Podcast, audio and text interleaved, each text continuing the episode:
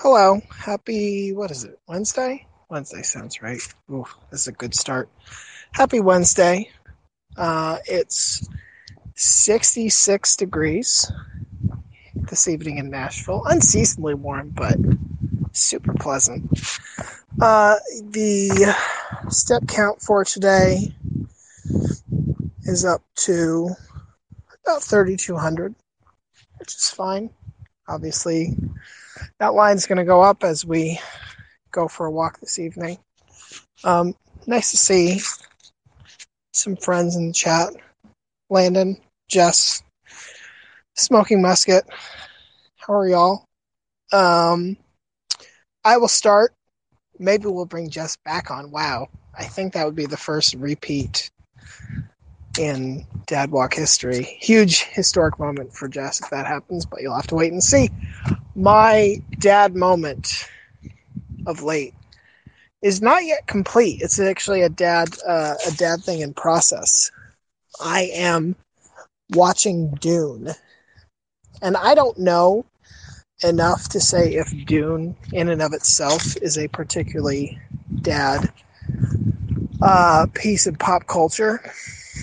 I suspect at one point it was, and then it faded out into not very dad, and maybe it's back, or maybe it's like gone past that. But that's not the dad part about it.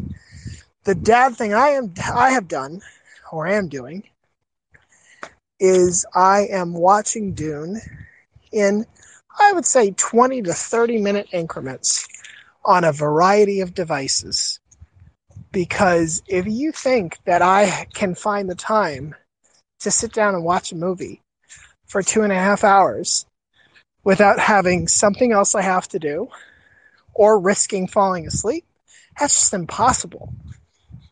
Absolutely impossible. So, what this leads to is every time I jump back into the Duneverse, I have to rewind like five minutes because my sad brain doesn't remember what we were what we were doing here doesn't remember what Timothée was up to before this because I got, you know, distracted or had to go pick my kid up or made dinner, whatever. So I am watching Dune and probably, and again, this is on like a very average television set or on my phone or something. It is the complete opposite of whatever cinematic experience the director wanted this to be. I kind of feel bad because I am sure no director sets out and says, I have a vision for a film.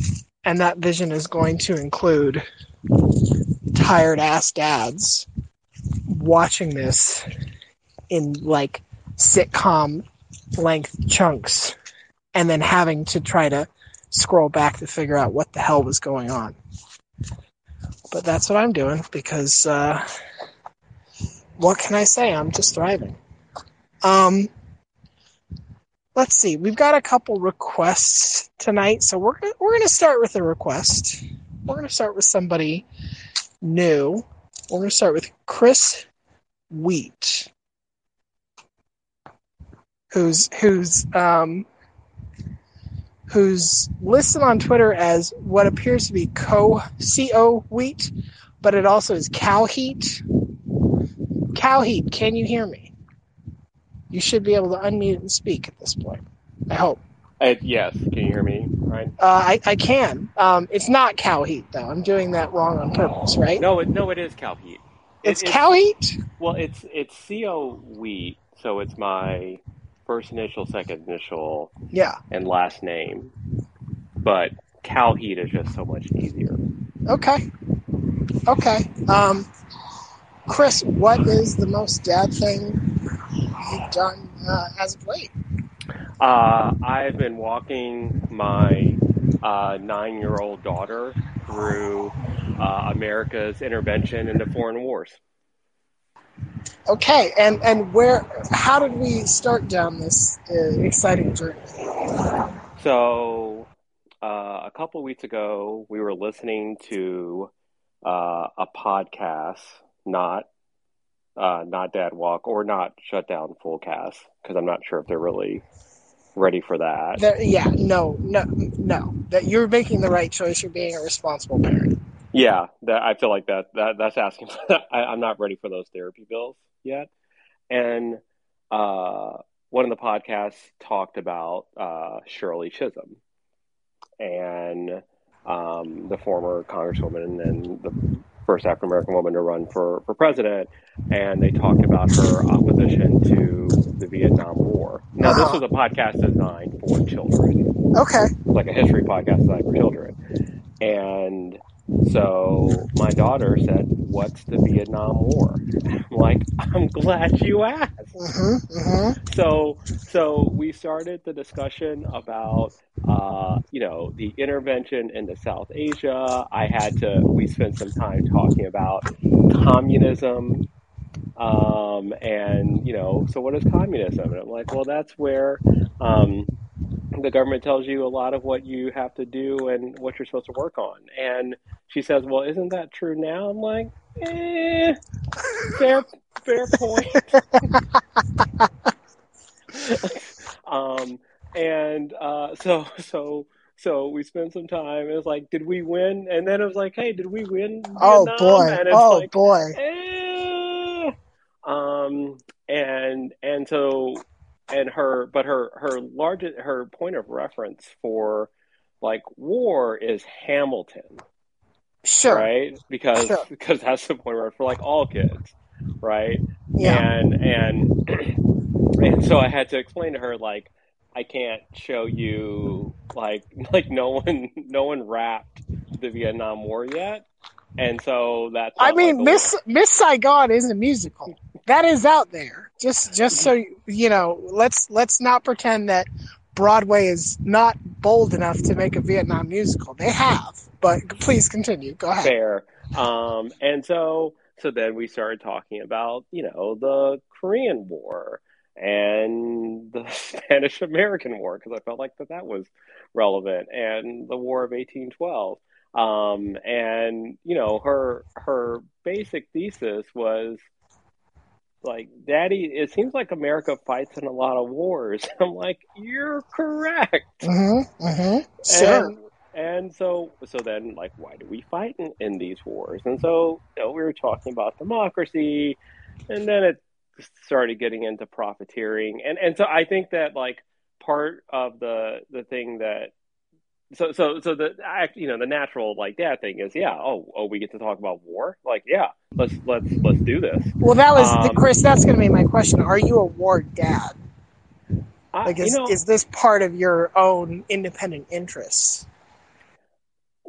I mean, ish. I wouldn't call like I'm. I'm always. I'm always down for a good documentary, right? Like, okay. um, you know, what was it, like the you know World War II in color whenever that pops on. Sure. Like, even if it's like 2 a.m. Yeah, I, I got 20 minutes. Okay. Um, but uh, I I don't know if I would consider myself like a, a full out war dad. like, you I- don't have opinions about which war books are better than other war books. No, Okay. no, no. I, I don't think I go that that far down. The, I don't. I don't. Th- I don't think I've gotten there yet. I assume I'm like four or five years away from that, but I'm. I'm not. I'm not full. I'm not fully there yet. I think the dad move was just the the full on like. Okay, so you want to talk about one war? Mhm. Well, then let's talk about all the wars. Let's unspool this. Sure. Sure. Yeah, and and let's just like go all the way down, and then and then let's like try to like have like a broader lesson on like economics and history hmm and stuff like and and and things like that to you know to a to a to a fourth grader. And- Um, And and were, do you how? What do you feel like? Do you feel like she got it? Do you feel like there's like, where is she at in her academic journey of war? Um, I don't. I think that she currently still rejects the premise of war to begin Sure. with, Sure. which you know, great. Um, uh, and largely because wars have guns, and guns create blood. Mhm. and she very much doesn't like blood. Now she's fine with like Harry Potter, which you know, okay, um, but you have to talk to her mother about that. Um, but um, but yeah, so I so I, I think that she still does not understand. She she still is at the point of like why, Sure. and I'm kind of like, you know what? That's probably a pretty good place to be. Maybe you should spend the entirety of your liberal of any liberal arts education being there, because if that's what you write in a paper, you're probably going to at least get a B. That's a really good way to look at it. Like, why Like- are we here? Yeah. Yeah. Like, why did these things happen? Sure. I mean, Listen, with, she, with- she, she, yeah. she's taken on more of that. She, she's she's wanting to listen to more of that than me, like describing, um, like the than describing like KJ Jefferson's like run option. Sure. So you know, I, I guess I, I'll take it. Well, I think what this illustrates, Chris, is how much easier it was to be a medieval dad. Because if your children asked you about war then, you could be like, A, look at the life expectancy, just be glad you're nine. Like, huge accomplishment. The fact that you made it to nine is fucking amazing. B, war is very simple. This this king hates that king. Or like you know, this king failed to marry this king's sister or some shit. It was it wasn't terribly complicated. She the the know that- motivations were not were not, you know, nuanced. she does know that there was a war once over a bucket and so so that, that like leads into the absurdity uh, of war that being said like at nine i would have already had her like probably married off and i would probably be dead so like i'm 40 so like Yeah, i'd be pretty close I guess I guess let's let's call it a mixed bag. Let's say there are pros and cons to being a medieval dad. yeah Also, yeah. if if if you were a medieval dad explaining war, you would not be explaining it. Your ass would be fighting it, because the king would have would have grabbed you by the scruff of the neck and said, "Hey, here's a sword you can't read." Let's yeah the lord the lord over the fiefdom Yep. would have put my ass in a sling um, uh, really quick. I think maybe maybe another way to think about like her approach on war is that unlike what you know the medieval dad had, or or really what even I had, or e- either of us had as a kid, there was like the internet, right? So like I feel like if we had an interest in a thing, we needed to go get a book. And fortunately, like in elementary school, for a lot of these things, there were like the fairly simple explainer books where right it, I, I feel like it's Yeah. like you know explain like world war ii and like Right, right. You could get Right. an eye. You could get an eye, a big eyewitness picture book. That Yes, would be like. exactly. There's probably one that's just like war. frankly, just just, just all war um or, or at least like or at least like all american wars yeah, Like- like to Sure. answer her question there was something about like americans involvement in in, in war um or so now she can she can still do that or she can just go to the internet and read all the things yeah. Um, but she she didn't she didn't do that. She would much rather still watch YouTube videos of people making like uh, food with slime, which is a thing on on YouTube Kids apparently. Honestly, as as things kids are going to do on the internet go, that's fine. Yeah, I mean you're gonna. I mean you're. I feel like you're like you're a couple years out from that. So you're you're gonna you're gonna you're gonna enter this world of like YouTube Kids. Um, and everything. But you know what? You're not going to care that much because because because if you don't do that, then you have to parent, and you know who who really wants to do that? so here's the thing, Chris. My worry is different from yours. Once my daughter becomes an internet user, I'm worried about all the normal things. Don't talk to strangers. Don't get wrapped up in like weird cults. Don't, you know, abuse our credit card, etc. But I have a very simple worry. At some point, this child's going to Google me. and that's like game over at that point. Usually, you don't find out about the dumb shit your parents have done until you yourself are, you know, maybe in your 20s or 30s, and you start hearing the stories that you're like, wait, you did what? Dad did what? When? But at that point, your relationship has already changed with them, so it's not like, oh, I have lost a lot of respect for this authority figure. But this shit's going to happen when she's like eight, and I'm screwed yeah. at that point. Yeah, my she has Googled me and my mother. Um, and when when the words came out, I search you on the internet, Daddy. The blood like drained from my face. Yeah, and I was yeah. like, "Dear God, what's there?" And you've probably done much more normal things than I have. Yeah, I was gonna say like like fortunately, well, so the fortunately the first couple things that come up are like are like normal normal things. Uh, I am I, I've never been a bloomin' onion. So yeah, um, yeah. So, but um, there is um, another Chris Wheat. There are actually a couple Chris Wheats out there, and one of them, it's not good. It's in fact, it's really bad. Okay. And it's not me, Chris Wheat, but it's another Chris Wheat. And I don't think that that's the Chris Wheat they found. They found like the the Chris Wheat with like that has done like normal and reputable things in for society. So all I have to do, this isn't what you're suggesting, but it is how I'm interpreting. All I have to do is claim that wasn't me. It was just someone with the same name who happens to look and sound a lot like me. Yes. I just have to either trick my daughter into thinking that I have a clone or a doppelganger, but that I am a mild mannered question mark, insert makeup job. Doesn't matter. What what you have to do is um, you have to create a LinkedIn profile. Okay. And and so so just like like and so that that like what you need is like the search engine. Oh, I need I need to create the paper the online you, paper trail. Yeah, now. you need you need to you need to get like an SEO expert yeah. And to be like, all right, here's the first page and like, you know, with like fancy like law degree. Sure.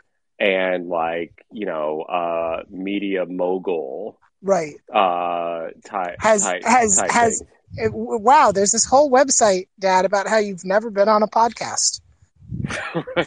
That's really interesting. It's uh, certified somehow by the state of Tennessee has certified that you've never been on a podcast. I guess it's true.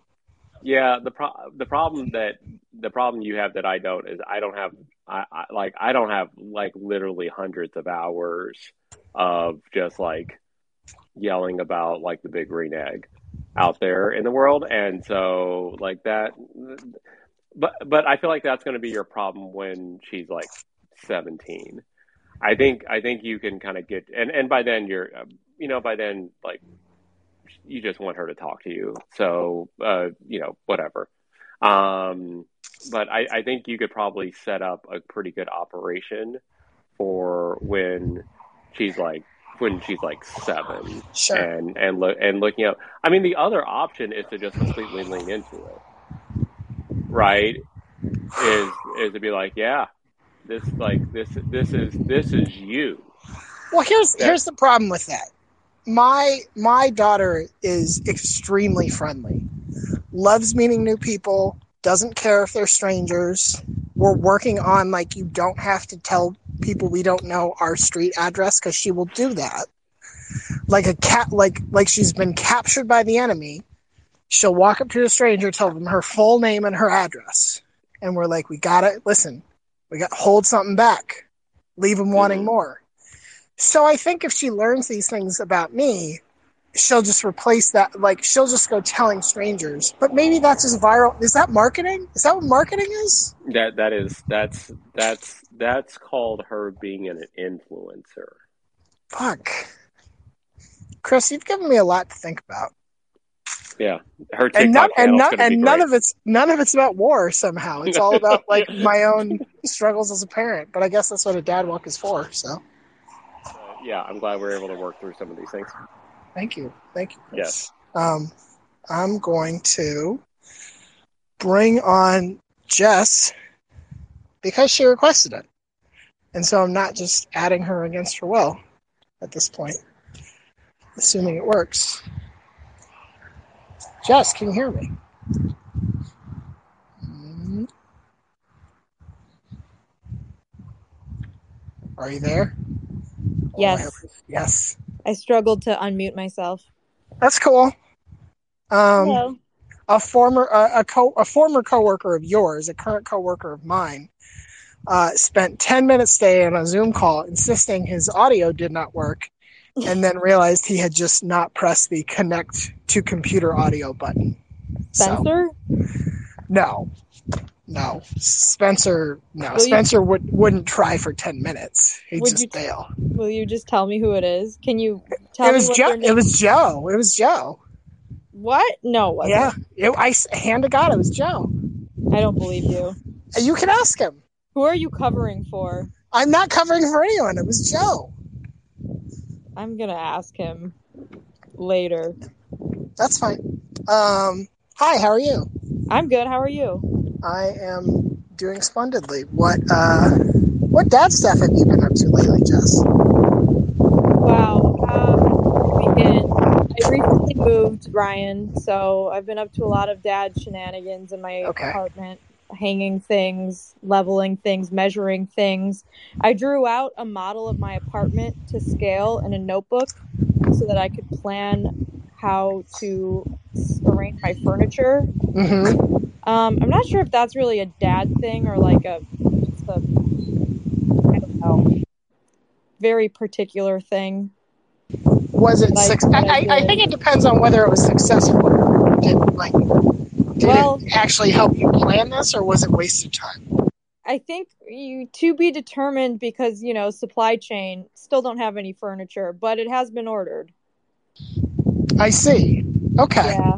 Yeah. Also, recently, um, I saved a really good jar that was empty. It was a good jar. From from where did you? How did you acquire this jar? Uh, this jar had some type of spice in it. It was a it was a spice jar, Okay. and all of the spice was used up. Therefore, it went in the dishwasher, and now it's going to be reused as some other type of jar. Do you actually reuse jars in that way, or do you just have a cabinet full of jars that, in theory, could be used, Yeah, even they never are? yeah, it's the latter, and it, with all the Chinese takeout containers that, Mhm. in theory, would make great Tupperware, but I don't Mhm. need that much Tupperware. I'm not going to use all of that. No, you're not. I mean, it helps that you know it. Here's here's actually no. Here's are are you keeping those plastic containers from like takeout?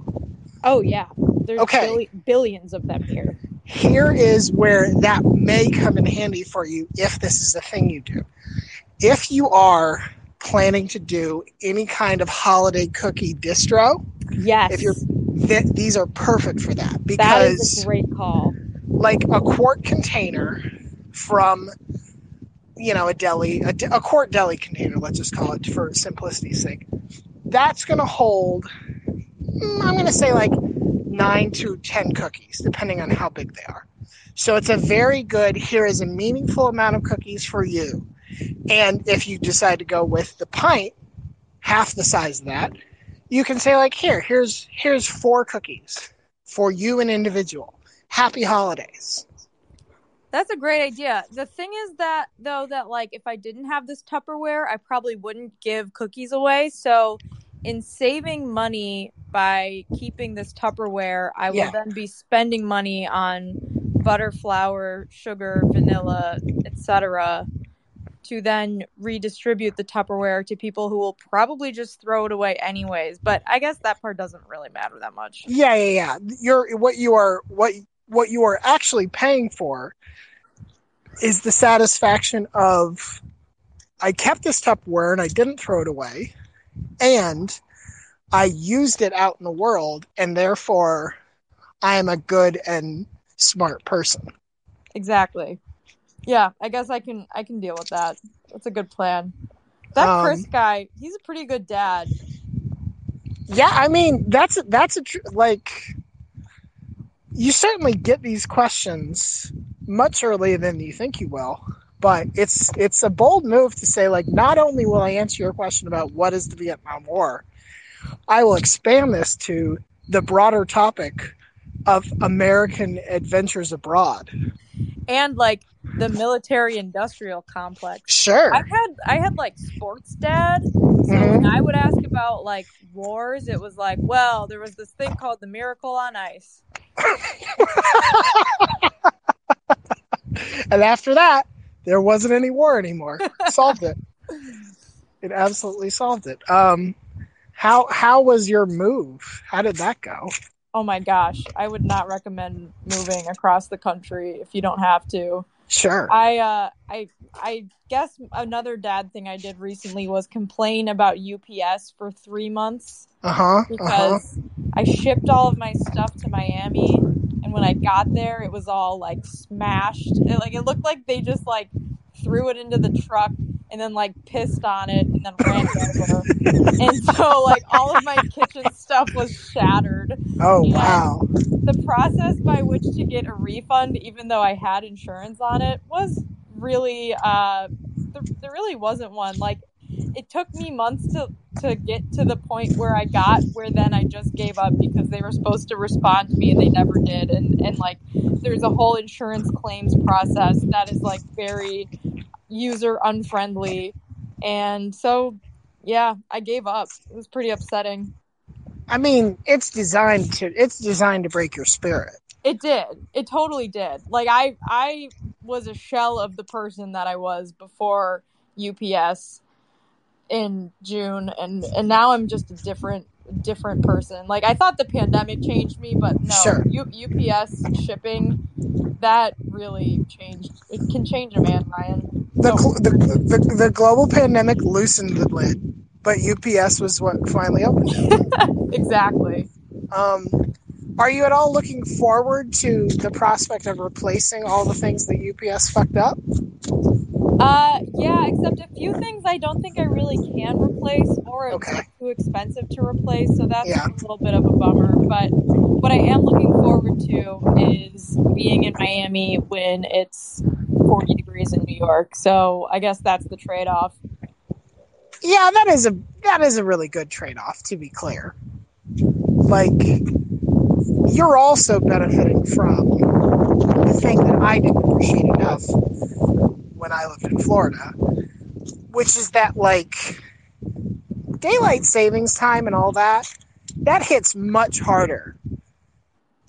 Uh, you know, at a certain Yes. what is it longitude latitude latitude i think it is in like it what does that even mean in florida Doesn't does that matter, yeah. right right Well- it's like I will say, well, during daylight saving, so like last month, my my new job, I have to wake up at like six thirty so to get on Sure. work to get to work on time, and it was the first time that I realized pre standard time, like wow, getting up before the sunrise is kind of the worst thing ever. And so now I really appreciate that we get an extra hour in the morning. Whereas when I lived in New York and I would roll out of bed at 10 o'clock and show up at my desk at like 10 15, I didn't really care when the sun rose. And that was fine. yeah yeah the the the, the human body's not meant to be up at that point in the day No, I agree. And so yeah, I think I'll I will mind the sun setting at 4:30 less when it's 80 degrees outside than when it's, you know, 30. Is any part of you going to be like oh no it's not like cold and cozy for thanksgiving or christmas or any of that Um no, because I've already become someone who considers like 60 cold. Oh, good. You've already, you've already, the change is already taking hold of you. Good. Yeah, like like last weekend it went down to like I think it was like 69 in the morning and I walked Mhm. outside and I was like, "Holy shit, I forgot my coat." the other thing that was fun was realizing so my apartment has like a front closet Uh huh. and I was like talking to my coworkers and I was like, "Yeah, I should hang up in a, like a coat hanger, and they're like, "You don't need a coat jacket. We're in Miami." And I was like, "Oh, that's a good point. Yeah, Mhm, I don't I mhm. don't have a coat anymore." Yeah, you only Yeah. need it. You you would need it for like a very cold movie theater, maybe. That's about it. Well, yeah, well, that is the that is the catch because like the air conditioning is very cold everywhere. So then when it's hot outside, you need something to put on inside, but then as soon as you walk outside, you're sweating again.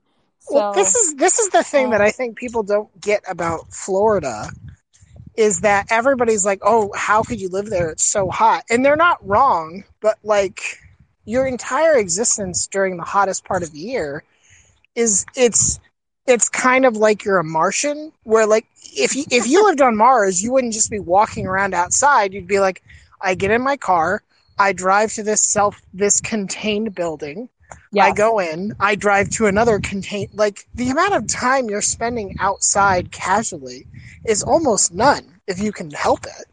Yeah, you basically just go from air conditioning to air conditioning. This is why on the Dan Le Batard show, we got in a conversation with the beloved Miami Herald columnist Greg Cote about how he never showers because, like, he can go four days without sweating in Miami because he just goes from like car to work to car to home.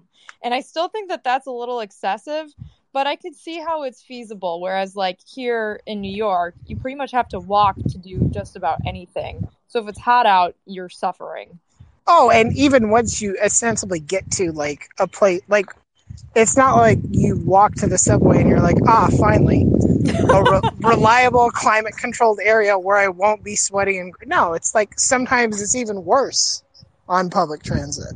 That's true. And speaking of public transit, the other thing that's happened in New York recently, which probably makes you feel better about not being here, is that the rat population has increased since the pandemic. I'm not sure Oh, if you've read good. about this, but um, there's a combination of factors, all of them basically with the outcome of there being a just shit ton of rats everywhere in the daytime, at nighttime, in the morning, just out and about hanging. So I'm, I'm not really missing that either.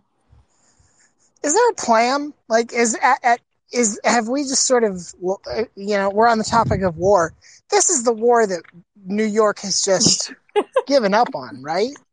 Yeah, I think Like- the city the city has punted on rats. They haven't punted the rats. That would actually probably solve the problem. But Because because yeah, rat control in New York amounts to I can really only think of two things. Um mint scented garbage bags. Like powerful mint scented garbage bags and bodega cats. And that's it. Yeah, I think that that pretty much checks out. Like I I've read a few stories about how this has been like a, a wonderful time for rats. They've been thriving. There's been like less garbage pickup.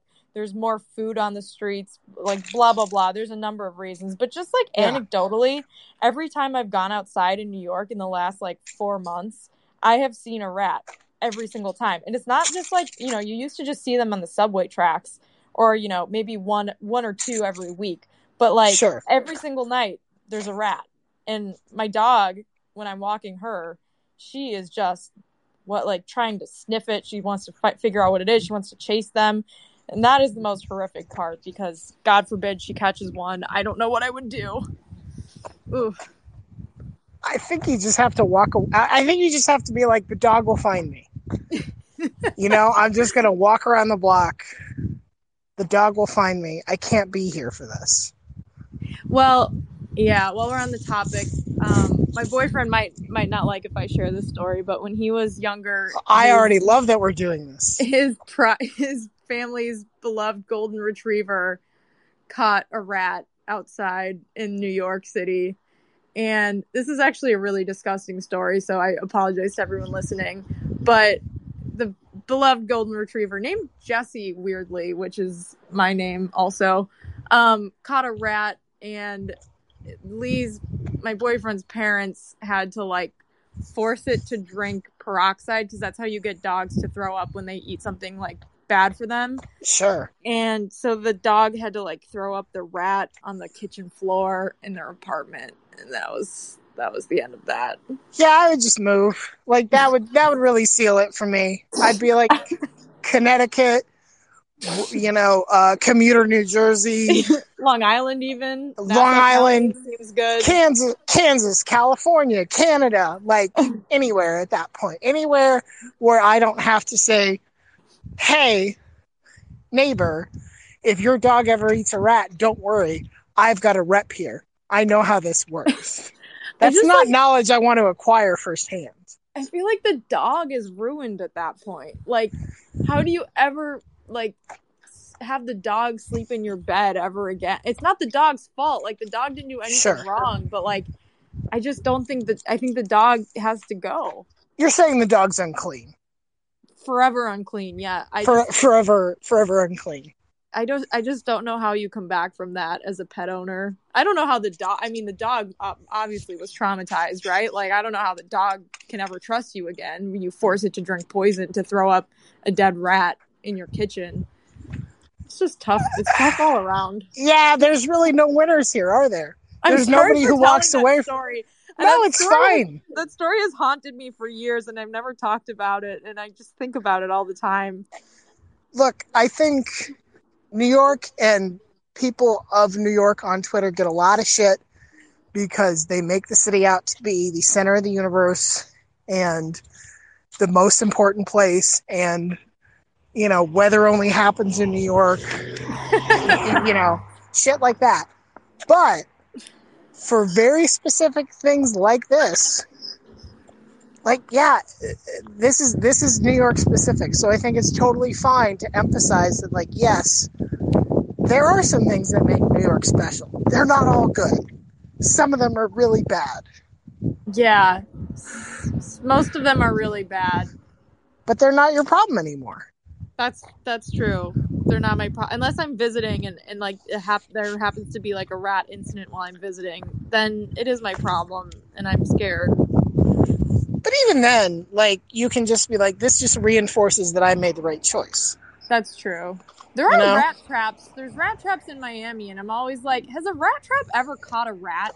Has there ever been a single black plastic rat trap that has caught a rat ever in the history of rat traps? I I have a friend who lives in DC and rats there were um this was a while back.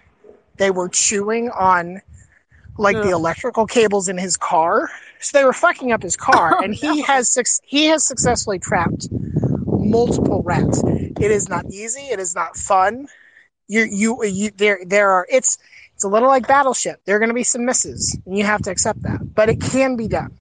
That said, the rats of New York are of such size and numerosity No. that I think I think it would be impossible.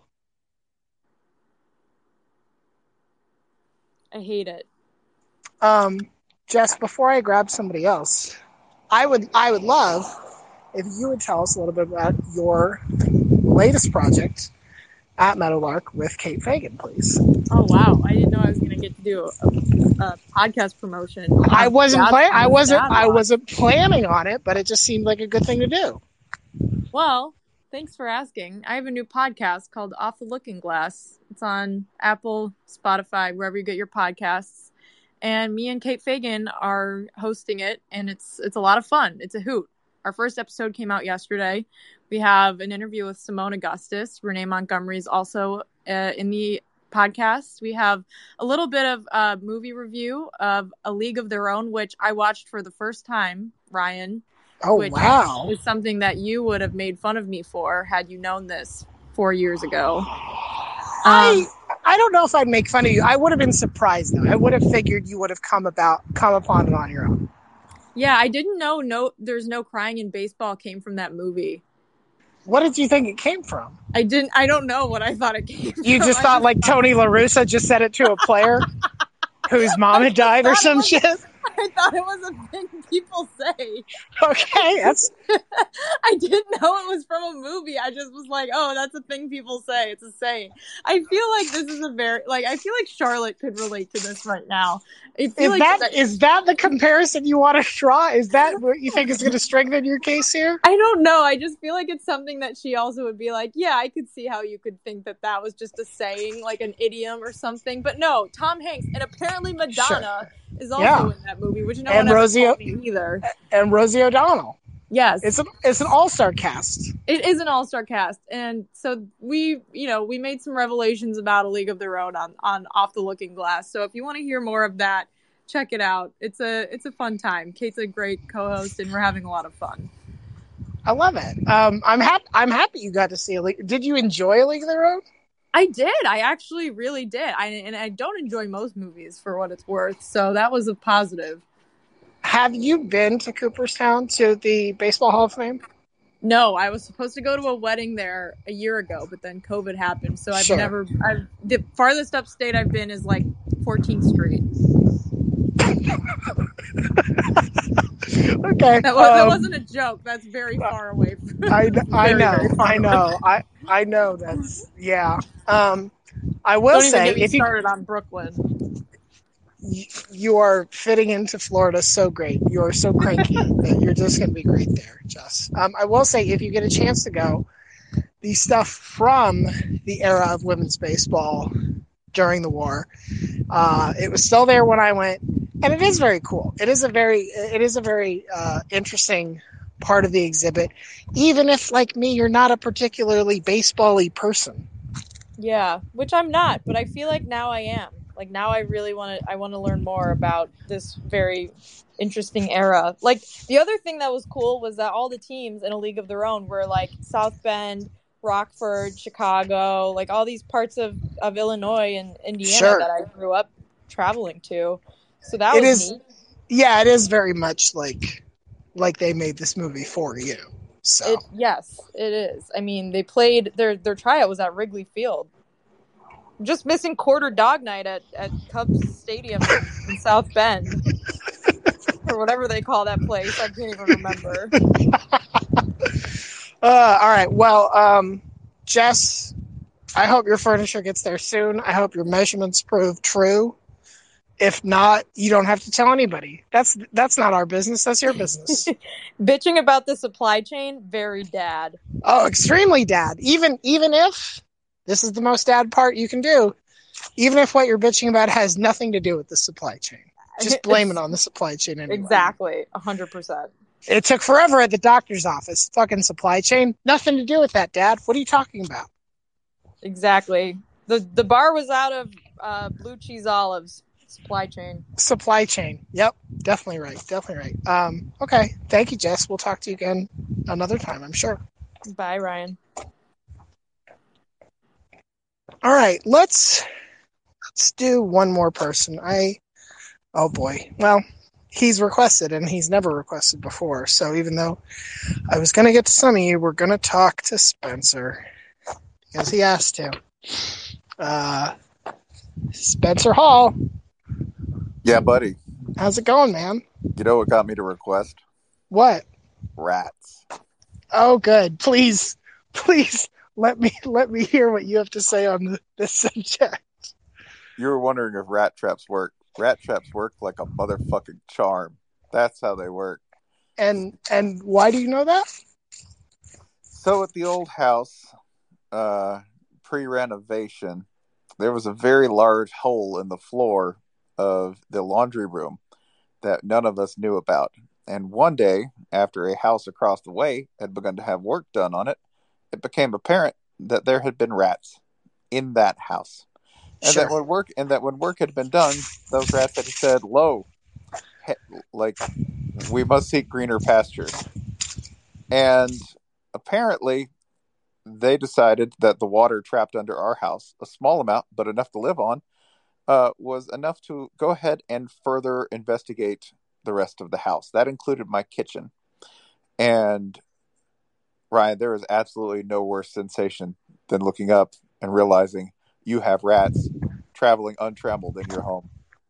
None. like this is this is sort of what the space marines and aliens are feeling when they're looking and they're seeing they can't see the aliens but they the sensor is indicating xenomorph xenomorphs are here like that's i i think that's the same emotional response Oh yeah, and you have the same counter response to that. The next step being exterminate. Right. I don't care who you are. I don't care how nice you think you are. I don't care what your position on animal welfare is. When there's a rat in your house, you're going to want to grab a knife, a gun, or a nuke. Like I really thought I would use anything to kill you right now Yeah. and get you out of my house. Done. So this is how I know rat traps work Okay. because there was there was one in my kitchen, and it was one night when I had been up like until three in the morning on a college football Saturday, hmm and we had loaded up one of the traps, and they work by applying a tremendous amount of pressure to the head. Once the rat gets curious and sticks its head in the trap, it then snaps shut and cracks its skull. That's how it works, right? And it was 6:15 a.m. when I guess a rat had decided to investigate the trap, and I heard out of the haze of an over you know when you sleep and you've had too much caffeine Yep. and you go to sleep anyway and you wake up and you immediately feel like you have the world's personal roll of aluminum foil between your teeth and are biting that's how I felt Yeah, like the world is Like, slowly you know, woke up- electrocuting you, like low key. Yeah. Slowly, like I'm being sous vide, right? and so I woke up already feeling that way, and I woke up to the noise, whoomp, and a little, Mm hmm mm hmm Yeah. and to which, uh, to which my wife said, "Oh, I think that. Do you think that's a rat?" And you know when you get that menu of possible responses, and you just go, "We're not even going to know none of these. I can't use any of these. Sure. I'm just going to go."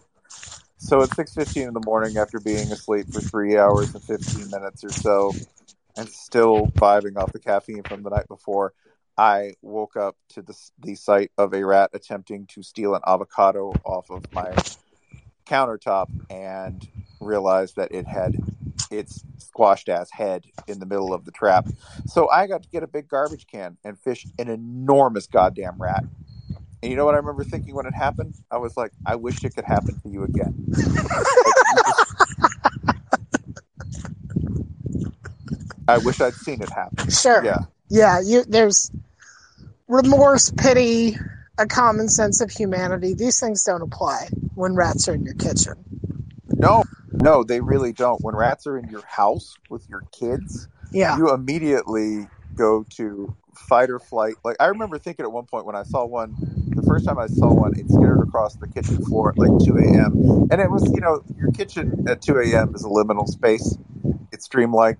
Maybe you saw a tail, maybe you didn't. Sure. But I remember thinking at that point, I was like, I need a machine gun. I've never, I fired a machine gun once in my life.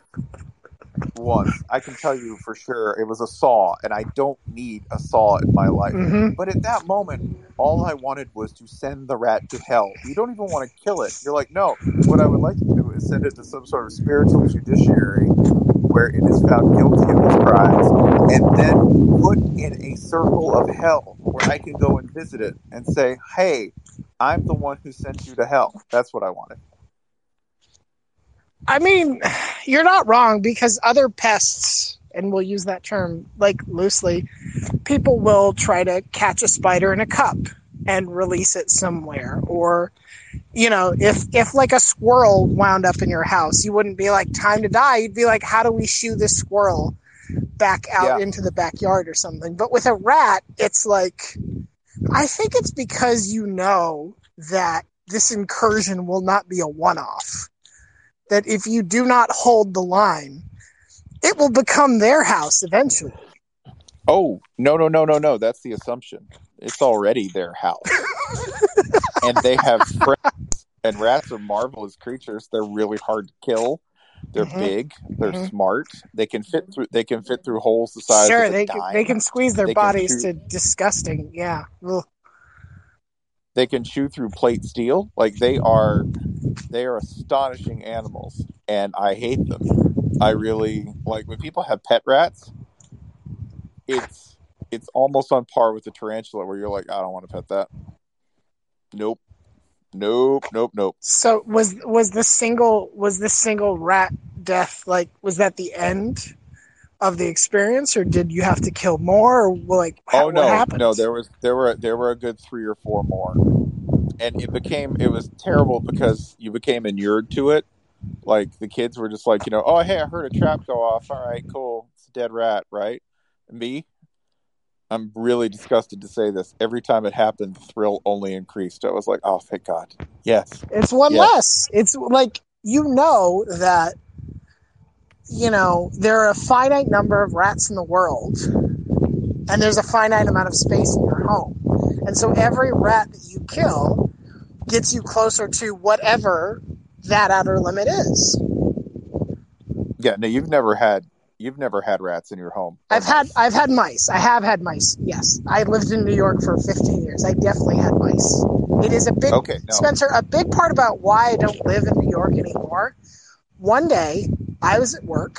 My wife was at home with our then, I want to say, two year old daughter. And she was trying to potty train her. And we were doing what I, we've talked about this before. We were doing what our pediatrician had said, which was like, let the child just be naked. Like, take the diaper away. Kids are smart. They'll figure this thing out. We had the little, like, portable plastic potty out in the living room we're she's trying to get her to use it and she calls me in the middle of the workday and she says we have to move and i say why and she says because our daughter was attempting to pee and was interrupted by two mice that ran right in front of her and that was it. The next day we were like all right it's time to leave new york. And we did. That's that's that's basically why we left. I have an additional okay because I had a mouse in my apartment, one of my apartments in Atlanta, and it was not as traumatizing an experience in the invasive sense where it it triggered my where it triggered my Ripley gene, right? Sure, so the right. gene where you're like, right. I need to I need to go find a mech, yes right? So I can fight the queen. That's that's really what you immediate like I immediately leapt to. No. Uh, mice weren't quite as bad, but I had a different traumatic experience because the mouse ran behind a dresser, and I'm kind of an oaf. So I tried to move the dresser, yeah and as I moved it, uh, the thing moved, and instinctively I threw the dresser at the mouse and uh, annihilated it. Like I, I absolutely, I totally like. That's what it's like if you get killed by Thor's hammer, sure right? It's just Sure. over. And that was the only thing I could console myself with. That you know, like this mouse was just doing his mouse thing, right? And he wasn't being vile and crafty like a rat. Um, you know, he wasn't a formidable opponent, and I threw a dresser at him. Like I, I FCS specialed him.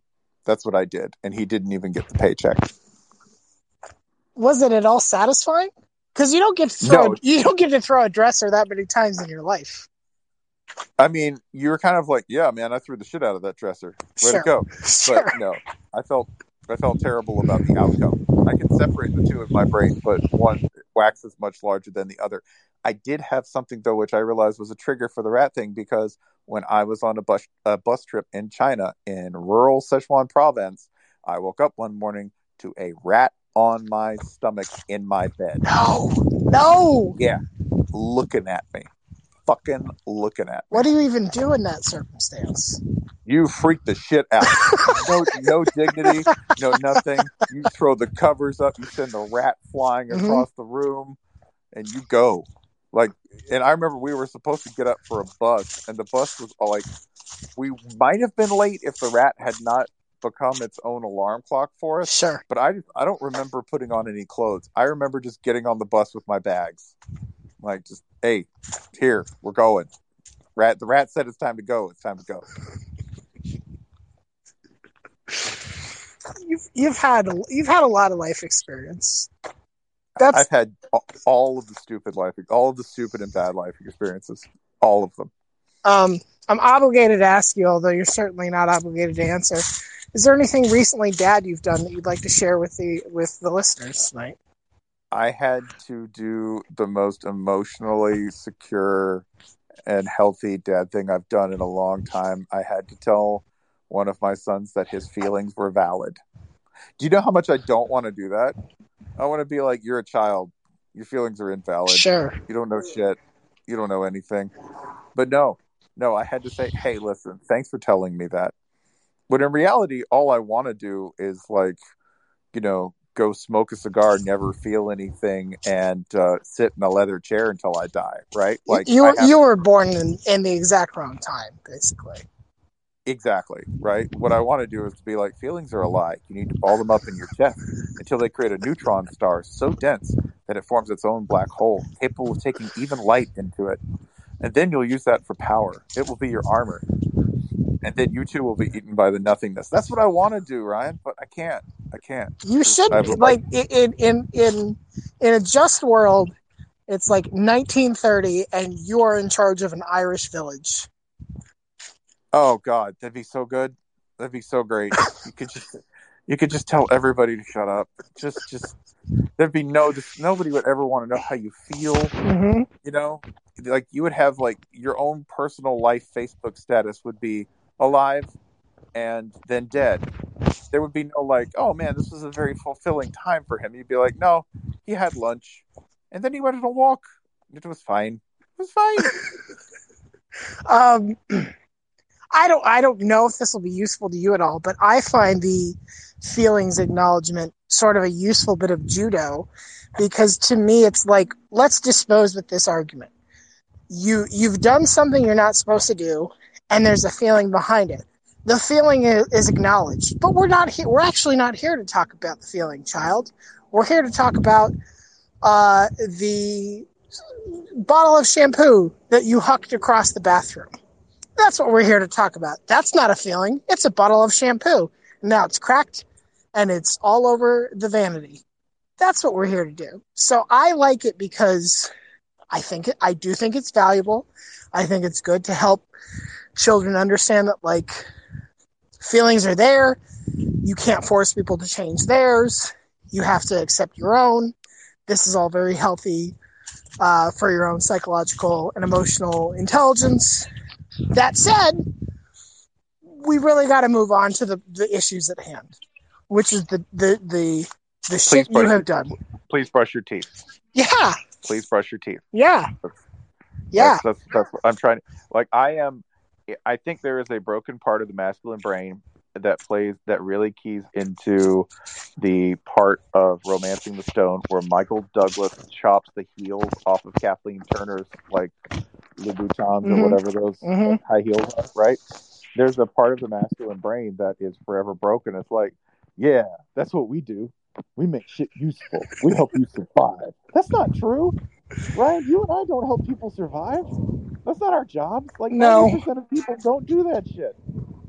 Yeah, no. Like I if if if this all falls apart, like I don't expect the neighbors to look to me and be like, "Help us build a new community." I'll be like, "Come on, man. I got No. I got asthma and I'm not very handy. Like just go ahead and like here's some supplies. Take care of my kid. Good luck out there." Yeah, my survival story is called Lord of the Fries. Once the deep fryer goes off, I have no idea how to find food. None. I'm just basically I'm part of that advance like of people in humanity who I think ate things to see if they were edible. Sure. You know, like there was this whole line of people. They were like, "Well, you know, he he doesn't die very much." He's, And his you know, his stomach always kind of hurts. So he stomach- won't he- know. yeah, he's he's got a high pain tolerance for a reason. not Mhm. because he's inherently tough, but because he just keeps eating weird things. I guess we need to like that's my job, right? Sure. Like that's that's my job in life is to be that guy. So we're like, well, did you try it? Well, of course I tried it. Like if and when my offspring go to the stars, they will be the ones who they're like, so did you meet the aliens? Yes. Mhm. Who touched one first? Oh, definitely, definitely. I got that. Yeah, I touched one. Okay. Did you sit next to it? Yeah, yeah, yeah, yeah. Did you eat its food? Yeah, it's fucking great food. Did you fuck it? Yes. I fucked it. I did. I did. Okay, sure, sure. That's why we sent you. That's why we sent you, right? And right? then how do you feel now? Fine. Not great. Yeah. Fine. I mean, not not great. Are you currently incubating anything? Are Maybe. you filled with eggs? You're like, I don't feel incubated. Did you impregnate the alien? No, man, had him snipped years ago. Can't have any of those.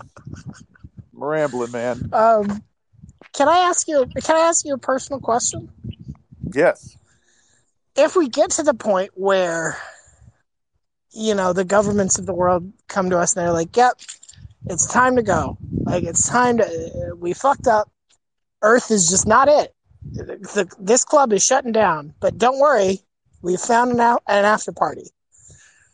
Are you getting on the spaceship, or are you just like, "Now nah, I'll just play out the string here"?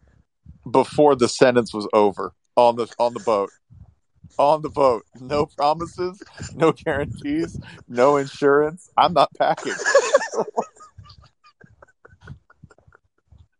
I'm not. I'm not. I'm not canceling my cell service. I'm getting on the boat. you know I am. do you want to? Like the question: Do you want to get on this plane? Has always been yes. I might Sure. not make it because I'm late, but I really want to get on that plane. Sure. Do you know where it's going? I don't. But No, I'm but I'm no. excited to be there wherever there is. No, I knew what that sentence was. I knew where it was going, and I'm like, in whatever, And You know, like, like I watched uh I watched Spectre the other night, and in it, Judi Dench as M at one point quotes Tennyson's Ulysses, hmm which is one of my favorite poems for like three thousand reasons. But in it, it's basically Ulysses going, "I'm old and fuck, I'm bored. I, I want to go rage. I'm just gonna get on a boat. That's it. Like, there's a bunch of stuff in there about like you know." To seek, to strive, to find, and not to yield, to sort of rage against the advance of time. But part of it's just because Ulysses is a dumbass. He's Sure. got a good situation. Yeah. He's too old to be out there, but he's like, yeah, It's the it's go." the same impulse that that like your uncle is like I bought an RV. yeah. That's all you. That's all Ulysses is doing in that poem. He's buying an RV. That's it, right? Mhm. He's like, you know, hey, come sailors, we can go to uh, Sturgis for Bike Week, right? That's that's all Ulysses is doing. Yeah. Um, my wife has been very clear that if if this is where, where humanity goes, she does not want to get on the sh- this the the spaceship. She's just no. She's not interested in that. No, just that's just a full full stop. No. yeah, she's just like, no, I don't want to do that. Like, I would rather, I would rather just just die here, on whatever shattered remains of our Earth are. She's cool with our kid going off into space if that's what she wants to do. I'm not clear if I'm allowed to go or not. This is the thing. Like, you know, before you get married, people say you should talk about whether you want to have kids and what your financial approach is and if you have kids, if you want to raise them in a certain like the fundamentals that you should have a lot of people aren't on the same page about, but you should have that conversation. I think we should add this to the list. Like if this if the earth becomes uninhabitable, what scenarios are on the table for us as a couple? Can if we're all living underground, are you cool with that? Or would you rather we just like off ourselves? Because being mole people sounds terrible if we have to go into space, are you cool with that? If we have to like become revenants of a sort, scavenging off of others and killing indiscriminately, should we stay married or is that more of an open relationship kind of thing? But, but buddy, I listen. I don't think you get much more open in a relationship than other galaxies. That's fair. Yeah, like at that point, the status has changed, right? Considering, by the way, also, where do you stand on that? Have you decided? Are you are you on the boat or off? I th- honestly, I think it depends at that point how old I am and how tired I am on the day that they ask me. Like if they ask me on a day where I'm just really tired, I'll probably say no. I'll probably just be like, you know what? if you're telling me I could just like, do we have like a good month here before the seas boil or something? Can I nap for that whole month? That's fine. That sounds. That's a good way to go. So, do you remember the the cartoon, the Thundercats, right? Yeah, sure. That and they they, eventually came to, um, I, I believe, Earth, uh, or from or like they they traveled from like one planet to another, but they had to do it, and I guess they didn't invent autopilot, which seems really fucking stupid Sure, for sure. You need cruise control in space. Yeah, right. So they had like that one person had to drive it to the new planet, and it was going to take their entire lives. So the guy was just like, one of them was just like, "Hey, bro, I got this. You go be your buff cat selves in your little hibernation, you know, pods." Which I imagine they all had little like cat toys with them, right? Because they were going to hibernate because they were cats Sure. and uh, this dude just just like in the pilot he's just like driving them and he's his whole life he takes his entire life to drive them you know light years and light years to their like new home. Yeah. away from their ruined home. And i'm like that seems like the coolest fucking job. That seems fucking great. Like because you know he, he lands and they're like oh you're like 90000 years old and you're gonna die. And he's like no no no it was worth it. I know what he was thinking. He's like books on tape. Books on tape podcast you know how many times I can listen to Aja by Steely Dan by myself on the good speakers without anybody telling me to turn it down? Yeah. It'd be fucking great. Yeah. Plus, like, it'd, be, it'd be so good. you you decide when we stop for snacks. You decide when we stop to go to the bathroom. Everybody else is in cryo sleep. This is like the ideal road trip. Yeah. No, no, no. They're they're they're in cryo sleep. I don't have to deal with anybody. Do you know who I'm fix- uh, you know who I'm cooking for? One. Do you know? Right. Do you know who's going to complain about you farting up the spaceship? Nobody. No, not a goddamn soul. Not a goddamn soul. Like you were naked for a long stretch of this trip, and nobody was any the wiser. Nope. you could be like, what if I put my butt on in the ship? Everything. All of it. All of All it. of it. Because Also, because uh, I was weightless, so I could. All of it, It was, was- reachable it was by my butt. it was it was canonical by the way that the thunderbird the thundercats could breathe in space Sure. so you know what you could have done could have could have popped the top with the top down right windows windows down just cruising just chilling Yep. going to your new world and they were like thank you for your brave sacrifice and you're like awesome It's- no i am that guy Don't Like, worry, I watched Die Hard with a Vengeance like twenty times. It was awesome. It was so cool. No, like if no one's welfare is tied to the outcome of my decision in this, other than my own, I'm like, it's not worth shit. Sure. Yeah, sure. Let's, let's. Yeah, you'll get on the Let's you'll go. get on the ship. Yeah. I, I will get on the ship. I will press the button. I will get on the boat. I will get on the plane. Like if you just put me at the airport on like a Saturday, and I, you'd have to get me, you'd have to get me there. But if you just put me at the airport on a Saturday and you said, "A gate D thirty," and don't look at the ticket, just go and trust me, I'd be like, "Okay, cool, cool." And if you sent me to DC, I would hunt you down and beat your ass. But any other city, I'd be fine. But e- even if you were in DC, you could like just be like, "Cool, where's the rental cars?" I'm not going to be here. I'm going to go somewhere else. I'm going to go to Virginia Beach. That's the logical first Yes, yes, yes. That's the thing fucking sucks about DC. You're like, you can get a rental car, and you're like, you know how far I have to drive to get away from to get to anything good. My homing beacon is sending me to Roanoke.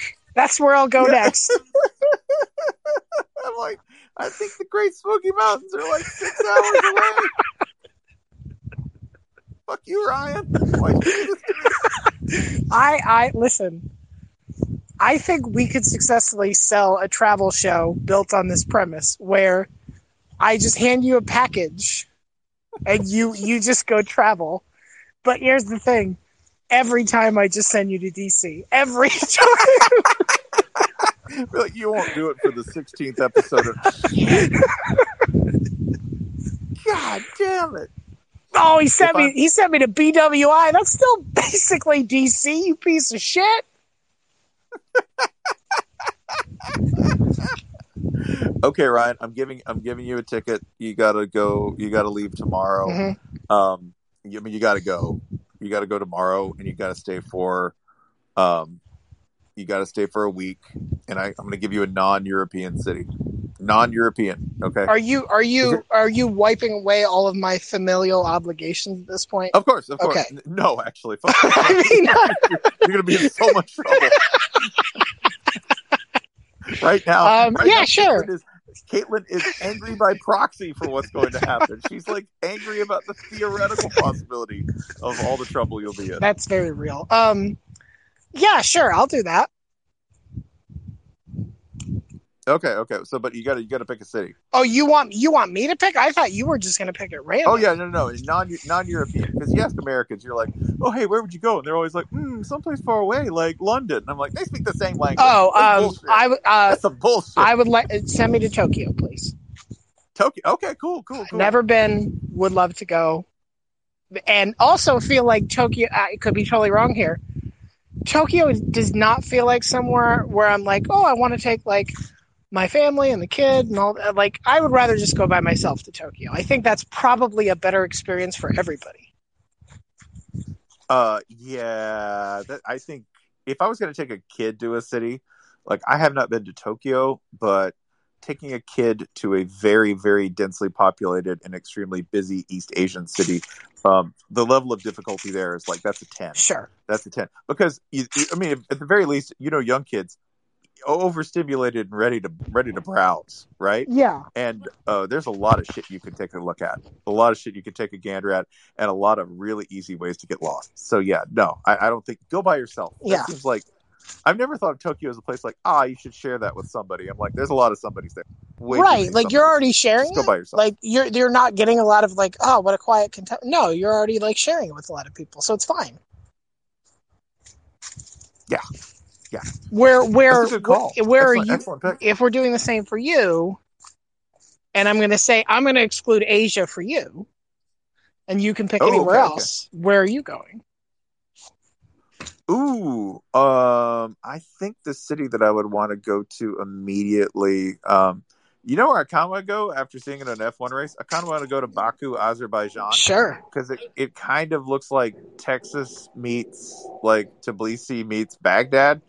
like it looks like Houston, like because there's big oil money, but it's also kind of Middle Eastern. But it's got like big towers and shit. Mhm. But I'm sure there's also like all sorts of the like audaciously tacky shit I absolutely love. And also, it's on like a little spit of land in the middle of the Caspian Sea all by itself and has like, you know, ancient, ancient evil surrounding its history. So, like, I'm. I'm all about that. You're like It it's got ancient evil and a Kenny Rogers roasters. It's something for everybody. yeah, like and also in, in full disclosure, the reason I wanted to go to Baku to begin with is that, from what I understand, there is a go kart track slash disco slash bar that where uh, aid workers are famous for going and getting trashed and then getting into the go karts and just creating mayhem. So I've always wanted to go there because the idea of drinking like 12 beers and going into a go kart without a restrictor plate in an environment where that is legal really appeals to me. Sure. Yeah, this is this is why you would get on the spaceship. So I get it now. Yeah, absolutely. So yeah, sure. I'm going to Baku. All right, um, Spencer, I'm going to let you go now. But thank you for all your uh, tales of of rat trappery. I'm proud of you and and and all you've done to fight for humankind.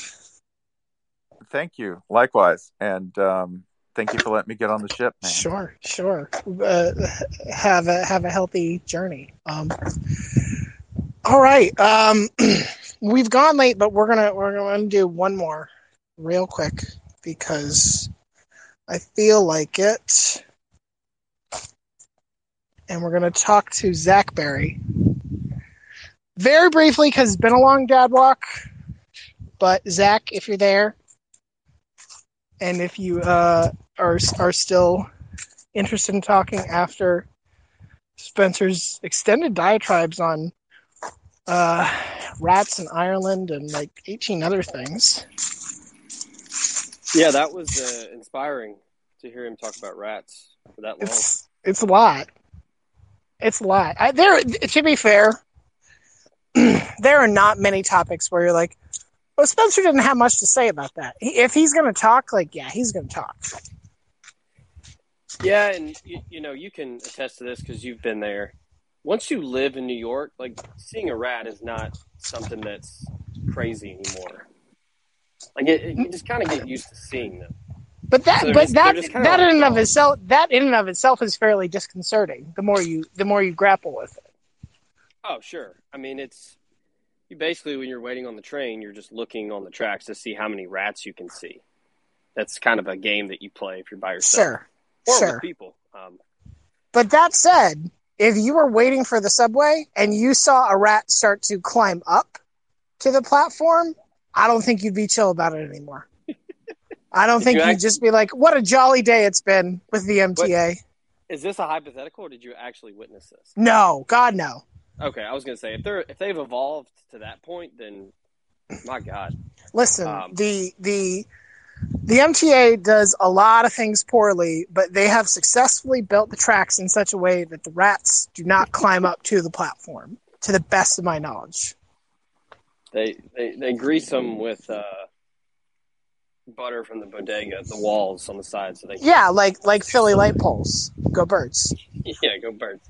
Um, Zach, what is the most dad thing you've done in the last uh, however long you pick? Well, I'd say tonight uh, on my dad walk, I bought a case of Lacroix. Um, sure. So you know that good, good locally sourced IPA. Um, got a case of Lacroix. I, I did tell you earlier this week that I actually bartered with a holiday lights installation company and uh, got a healthy discount uh, at the last minute. So I feel pretty good about that. Um, that's probably the most dad thing. Sure. Um, I've done some some peel and stick wallpaper. Um, How is that? I, I I have a lot of I have a lot of hesitance towards that say- particular product. this one's gone pretty long, so I don't know. I don't know how much time you have. Um, it is a task that when you have completed it, it is absolutely rewarding, and it looks great. hmm But for someone like me, that is incredibly OCD and like very detail oriented, when there is a specific pattern in this peel and stick, and you have to get it right for it to line up, it makes it incredibly maddening. And very dad thing here, it is a great shoulder workout because you're constantly holding your arms up and trying to stick this giant piece of tape on a wall. Um, I've done it twice now, and it and like I said, it looks great when you're done. Um, this time was much better because we did it on a wall where there were no windows, so we didn't have to cut around and then kind of Oh yeah, sure, sure. Um, but yeah, it looks great. Um, pretty excited. I told my wife, I said, this is going to be great. So it's for our, our daughter that's coming uh, next week.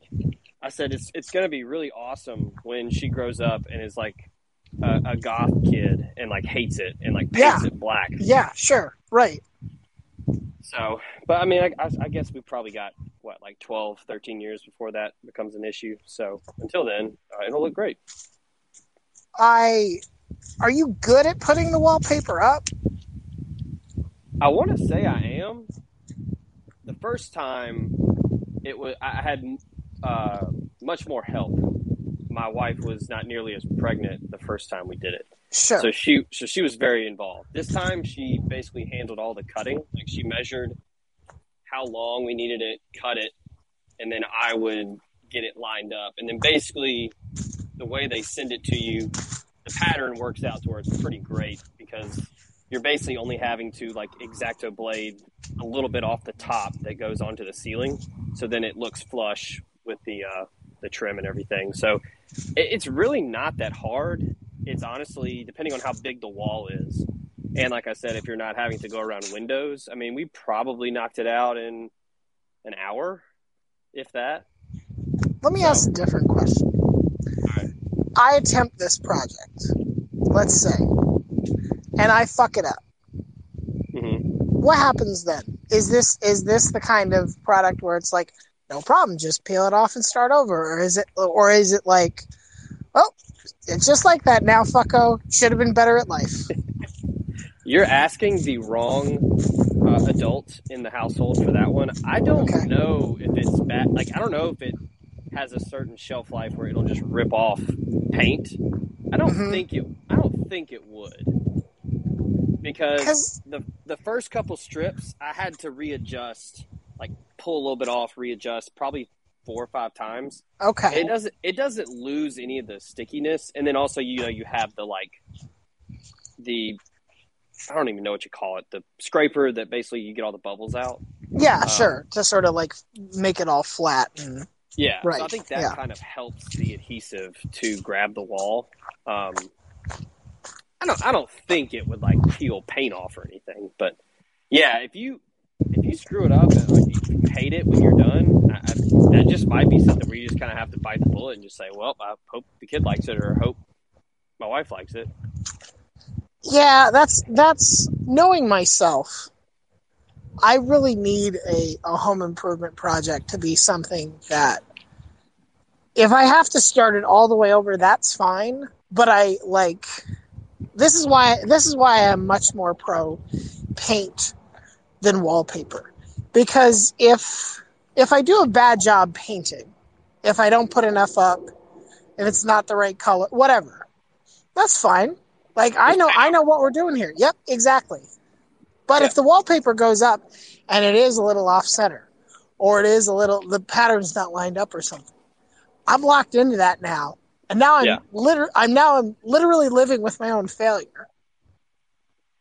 It, it, it is a roll of the dice. Now, painting another great workout in dad gym uh, for shoulders. Sure. Um, I hate painting. It is awful. It, what do you hate? What do you hate about it? It's like you uh, like I said earlier, I just very detail oriented and like OCD. Where I like, did I put enough here? Did I put enough there? And then you know how it dries to where like the color changes, and then Yeah, sure. while I'm painting one side of the wall, and I'm like, okay, this looks different. I know it's because it's drying, but also did I put But enough you but your there? brain your brain is still like no, something might be wrong. But you know, as a dad, you know, you, you constantly question everything you do all day, every day. Sure. So it's just, did I do this correctly? And Mhm. I, it, I, I hate having to go back and redo things. But like you said, that's an easier fix where you just, well, I, I, I fucked it up. I'll just get another color paint. Whereas the peel and stick, it's like, well, you're gonna have to rip all this down and start over. I think I think what it is with peel and stick is I am now at that point in my life where and this hurts to say, new things or updated versions of old things, I, I am constantly like, what's the catch? Because when I was growing up, people had wallpaper. And what they fucking hated about it was that taking wallpaper off was miserable. Putting it up wasn't that great in the first place because you really didn't have that kind of flexibility. A lot of wallpaper was just ugly as shit. Like it was it was a I want to say in the 90s it was the kind of thing that people looked at and said, "Oh, why were we so fucking tacky in the 70s and 80s? And why did we do it in such a way that like made it very difficult to make changes?" It was it was not that different from people who put carpet over like nice original hardwood floors where it was just sort of like why did you do this? So despite the fact that people seem into this new version of wallpaper, I am suspicious because I'm just old and I'm just like, there must be, th- th- this is a trap in some way. In some way, I would regret this. And I don't know what to do with that because, like, that's just my own bullshit. Right? Yeah, I mean, I don't think there's any kind of like government plot with peel and stick. Like, I don't know, maybe maybe there's some kind of like you, you have G5 now that you have peel and stick wallpaper. I don't know. Sure. Um, it is. I, I, that's what like when we were telling people like, oh, we're putting up wallpaper, and they're like, oh, is that safe for your wife to be in there with like Right. all the, the and it's like no no no like there's no like I don't even know what the lacquer or whatever the sealant you put on before you put wallpaper. Like, no, we don't have to do that. This is just big old strips of fucking tape. Um, yeah, there there is no absolutely no way I'm doing old fashioned wallpaper. There is zero shot. I would rather paint an entire room than do one wall of regular wallpaper. That sounds miserable. And and yet and yet people did it and yet like our parents and their parents did that shit O- often in like an entire bedroom yeah, I, I that's, I guess that's just one of the perks of living in the updated society that we are now, where you get to do tape wallpaper. So I need to embrace that we live in the wonders of the future and stop being scared of them because my brain is trapped in the past. Yeah, I mean, yeah, just no. As as Steve Austin would say, Ryan, fuck fear. you can't. That's true. That's true. And and as we all know, he was saying that about home home renovation projects. So, right. so At the Broken yeah, Skull Ranch, you know he has peel and stick wallpaper Mhm, of rattlesnakes. yeah. That's well. beer. That's the broken glass is because it's demo day. We're putting in we're putting in new windows. It's very exciting. Oh, Very man. very exciting. Oh. Yeah. Um, well, Zach, uh, congratulations on your almost new arrival. Good job getting your wallpaper up. I will ask, was your seltzer purchase was that planned, or were, was this just like I'm on a walk and therefore I must acquire uh, seltzer at a value or something? it was planned. It was originally going to be a case of Diet Coke, but Mm, the Kwik Sak didn't have any. All they have is regular Coke, and that is no bueno. That's disgusting. sure. Um, Sure. But great thing about the Kwik Sak over here in the uh, in the neighborhood, they have like 13 Lacroix flavors. So I've got, I, I can go crazy if I want. So You can you can live like a king.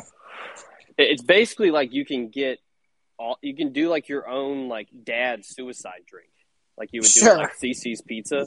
Like Mhm. you can mix all the Lacroix.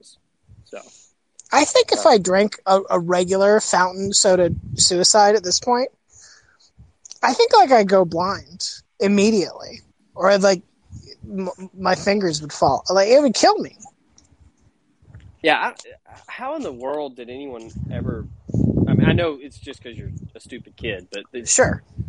there's no way that any time we ever did that that it tasted remotely good. Because I mean, you're mixing I don't know. Coke, I don't know, man. We ate Coke, pi- we ate pixie Sprite, sticks. water.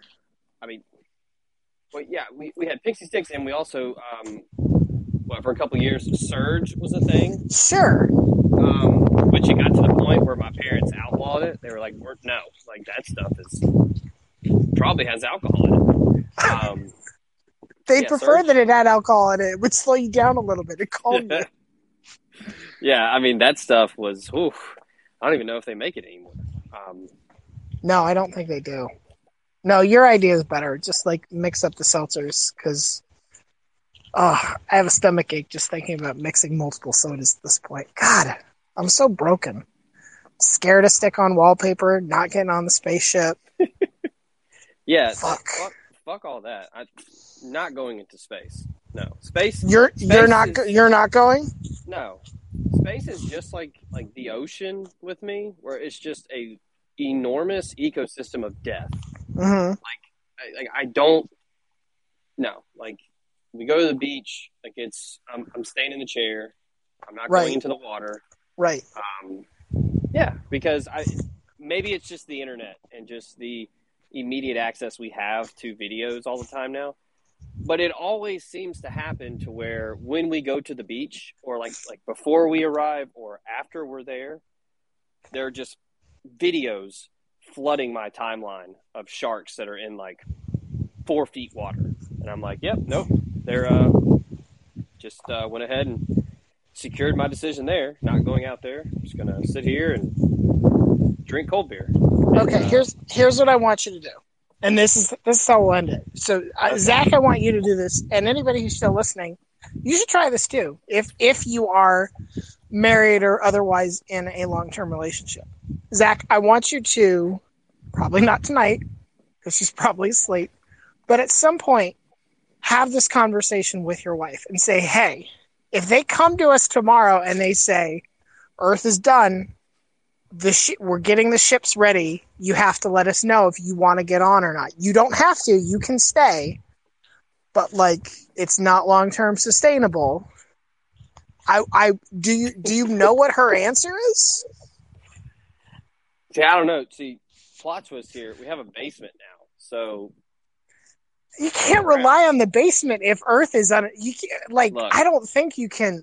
All right, you know, Hey, you never know. I, listen. If if I, I feel like this is like the sequel to 2020, uh, the 2012 movie, where they're all If- going and getting on those boats. listen, if you if you have this conversation with her and she's like, "Yes, obviously we have a family. We're getting on the spaceships," and you're like, "But we have a basement," I feel like you might lose that argument. Well, I can I can get you an answer right now if you want, Ryan, because she just Sure. I would I would love I would love to hear this. Okay, so well, they didn't have Diet Coke. I had to get LaCroix. Um, okay, so Ryan wants to know if. So who is telling us the world's The the, the, the, the United Nations makes an Okay. announcement.